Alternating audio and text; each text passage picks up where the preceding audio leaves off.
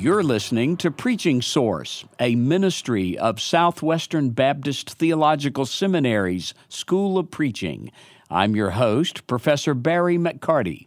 Our guest on Preaching Source today is Dr. Spencer Plumlee. He's the senior pastor of First Baptist Church in Mansfield, Texas. He received both his MDiv and PhD degrees from Southwestern, and uh, he has a passion uh, for seeing the church embrace the Great Commission by raising up multiplying disciples. And that's going to be our topic this morning uh, is preaching and discipleship. So, uh, Spencer, welcome to Preaching Source. It's great, great to be here. Thanks for having me. All right. Um, how closely do you see the, the biblical mandates to evangelize and disciple? How, how closely do you see them to one another? Well, I think they're inextricably linked. I think when Jesus in the Great Commission calls us to make disciples, he calls us to a process that includes both of those realities. And so I think it's impossible to truly evangelize somebody and lead them to Christ and be faithful to the Great Commission without continuing to guide them.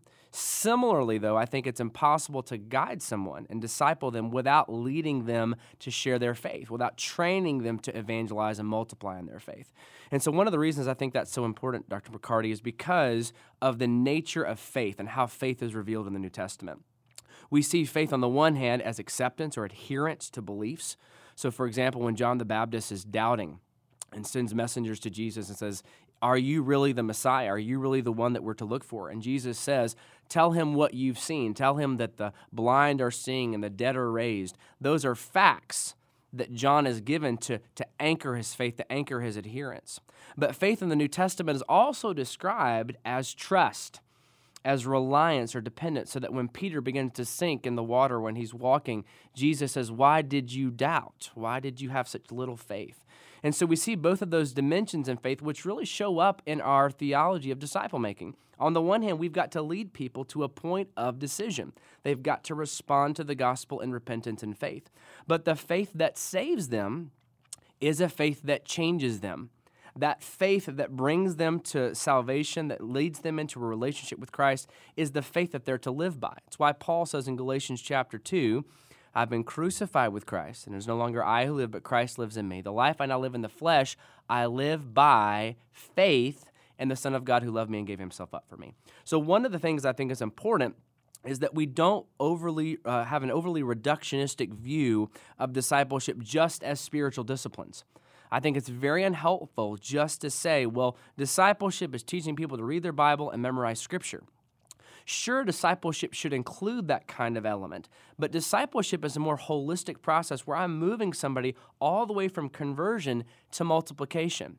I'm not done discipling someone until they're in a position to disciple others, till they're in a position to lead people in their life from conversion to multiplication. So I think the reason those two things are connected is because theologically, what undergirds those is a view of faith in the New Testament that calls them that kind of conversion, but also to that kind of trusting following of Jesus in their lives. Mm. Uh, so do you think sometimes that seeing those things as discrete steps, as a person is saved, they're baptized, they're incorporated in the church, they're taught to be the spiritual disciplines, they're equipped, that sometimes if we see those two discreetly, we're, we're really uh, robbing the, the healthy process of seeing that as a whole.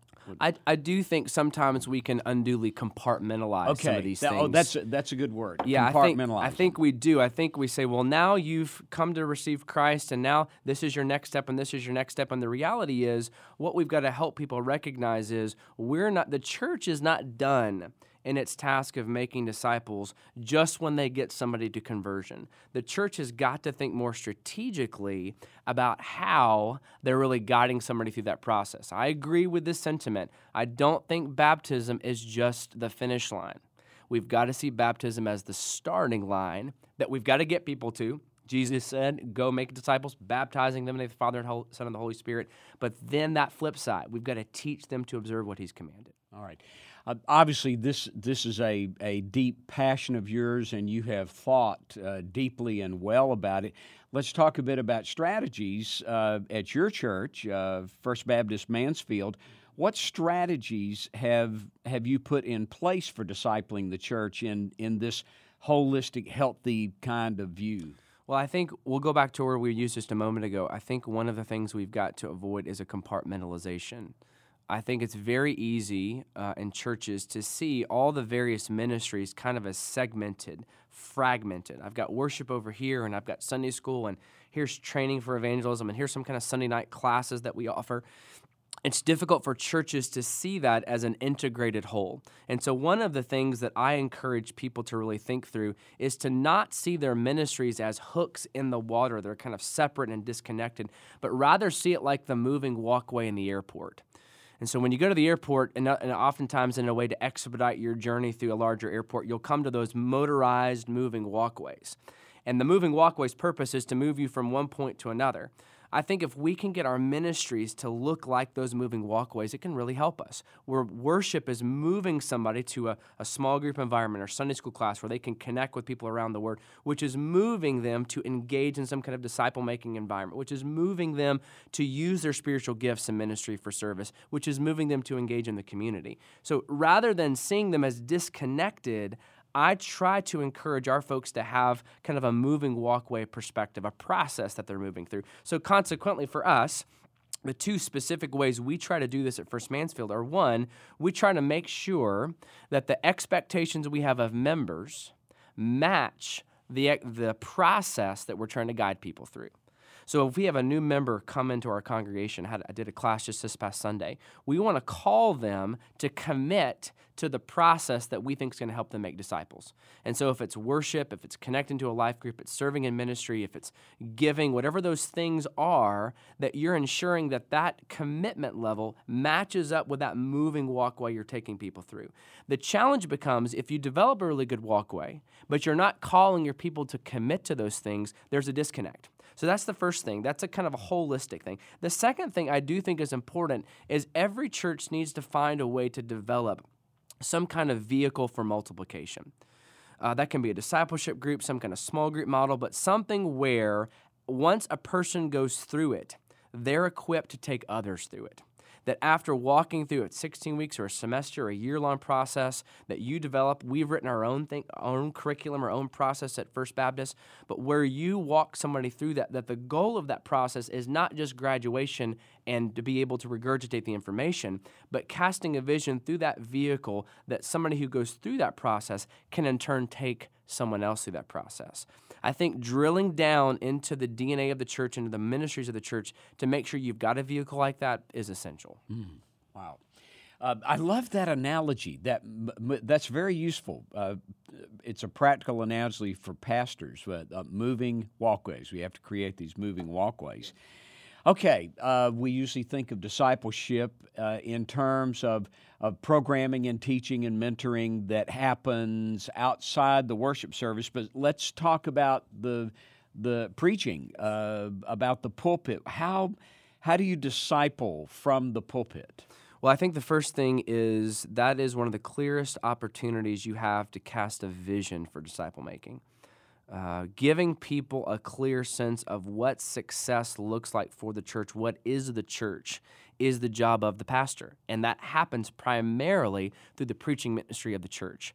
So people should regularly be hearing what the church is supposed to be. What's the target that we're aiming at as a church? And so one of the opportunities pastors and their pulpits have every single week is through illustrations, through stories, maybe through some vision series that they do, but just regular opportunities to show people the target we're aiming at is disciple making, producing disciples who we're going to make disciples. That, in a sense, is the product. And showing them that the preaching of the word is vital to that. The preaching ministry is where the truth of God's word penetrates minds and hearts and brings about that transformation, brings about that foundation from which people respond in obedience. So I think that vision is critical. I think the second thing I would say is a theological foundation through preaching is essential. One of the things we have to help our people understand is what real conversion actually is. I mentioned a moment ago that faith has two dimensions, not just adherence and acceptance, but also trust and, and reliance. One of the great opportunities preachers have when they're communicating from their pulpits is to make sure they're communicating with precision and nuance about what grace actually is. Because what we don't want people to hear is, well, you know, I prayed this prayer when I was 16 once and I had this experience and now I'm done. I'm going to heaven. we want to communicate the importance of praying a prayer, importance of decision, but part of the nuance and precision a pastor can give is to say, listen, that faith that you had at that moment is critical, but understand that that faith is not an isolated experience.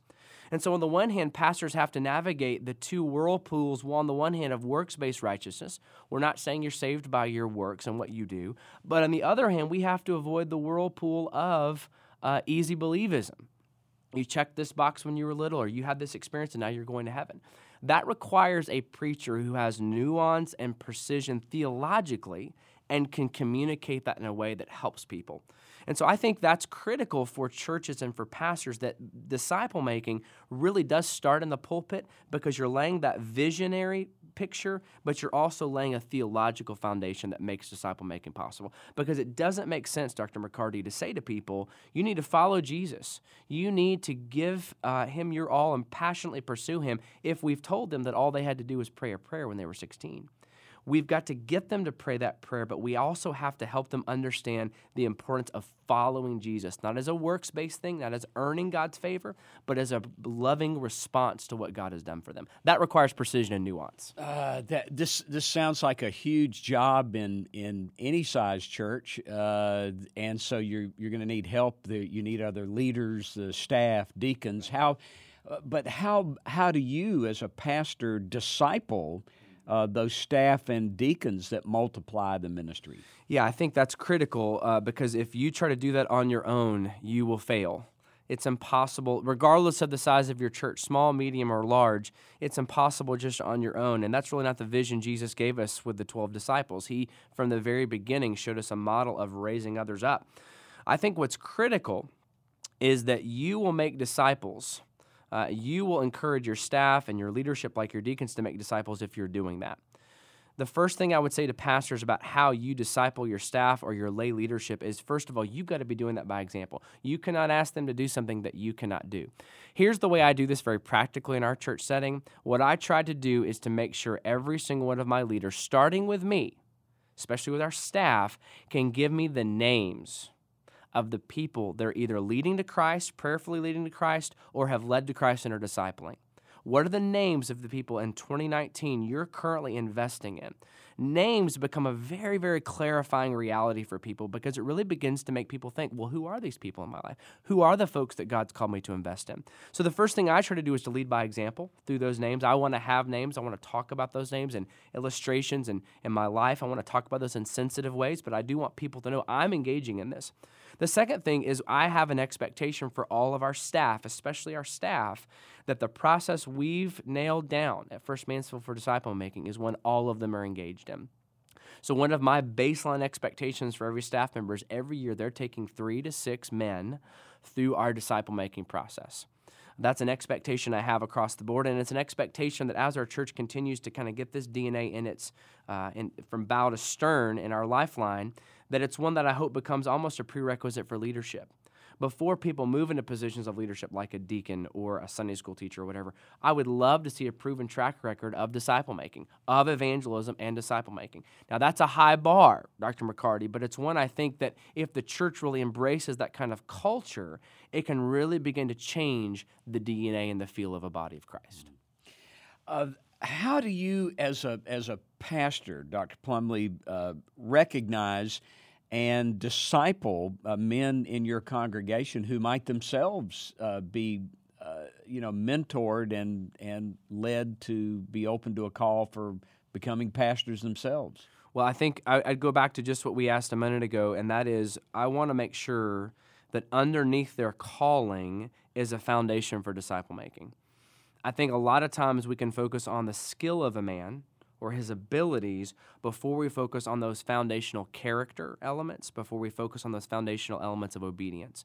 And so, one of the things, consequently, I'm looking for when I'm looking for men to raise up into pastoral ministry is I first want to help them be a good disciple maker. It's my view that disciple making is this kind of foundational piece on which the call of pastors should lay on top of. Just like the call to be a teacher or the call to be a, a lawyer or a butcher or baker or candlestick maker lays on top of the call we have to be followers of Jesus. I think sometimes what we've done is we've made this call to follow Jesus in pastoral ministry obscure some of the basic levels of obedience we're called to. And so, one of the things, consequently, I'll go back to is I want to see in somebody who's feeling called to ministry that they have names. What are the names of the people they've led to Christ, that they've seen disciple, that they've connected with? Once that they've got a faithful foundation like that, I do want to give them opportunity to use their gifts in the church. I want to give them opportunity to express those abilities that they've been given. But I just want to stress that the way I think disciple making impacts how you're preparing men for pastoral ministry is it gives you a foundation, kind of a do not pass go, do not collect $200 kind of moment where you say to somebody, Man, I'm so glad you feel like God's called you to preach. Let's talk about how you're faithfully day in and day out making disciples first in your home, how you're making disciples in your workplace, how you're making disciples. Um, in your in the world in the neighborhood that you live in because I, I, I, appreciate what I've heard some missionaries say. Sometimes we think, well, if, if we have a missionary who's called to missionary service, the plane flight over will suddenly turn them into a missionary. And one of the things that we know is that's not true. If they're not doing it here in America, it's going to be tough, tough, difficult for them to do that on the field. In the same way, what I want to do with a man who feels called to pastoral ministry is I want to help them make sure there's a foundation of disciple making that's in their DNA just as they're living their life as a follower of Christ faithfully, that then bleeds over into their call as a pastor. Mm. One of the things that makes me uh, uh, so hopeful and encouraged about the future of our Southern Baptist family uh, are meeting really sharp young pastors and leaders who are growing uh, healthy, significant ministries and, and really contributing to uh, the craft of, of, of, pastoring, the care and cure of souls. And you have been listening to one of those this morning, uh, Dr. Spencer Plumlee from uh, First Baptist Church, Mansfield, Texas. Uh, Spencer, I'm going to go to school on you some more. Uh, you are doing a wonderful work down there and uh, lots of practical, wonderful things to uh, help pastors with discipling and preaching. Thank you for being with us on Preaching Source this morning. Thank you for having me.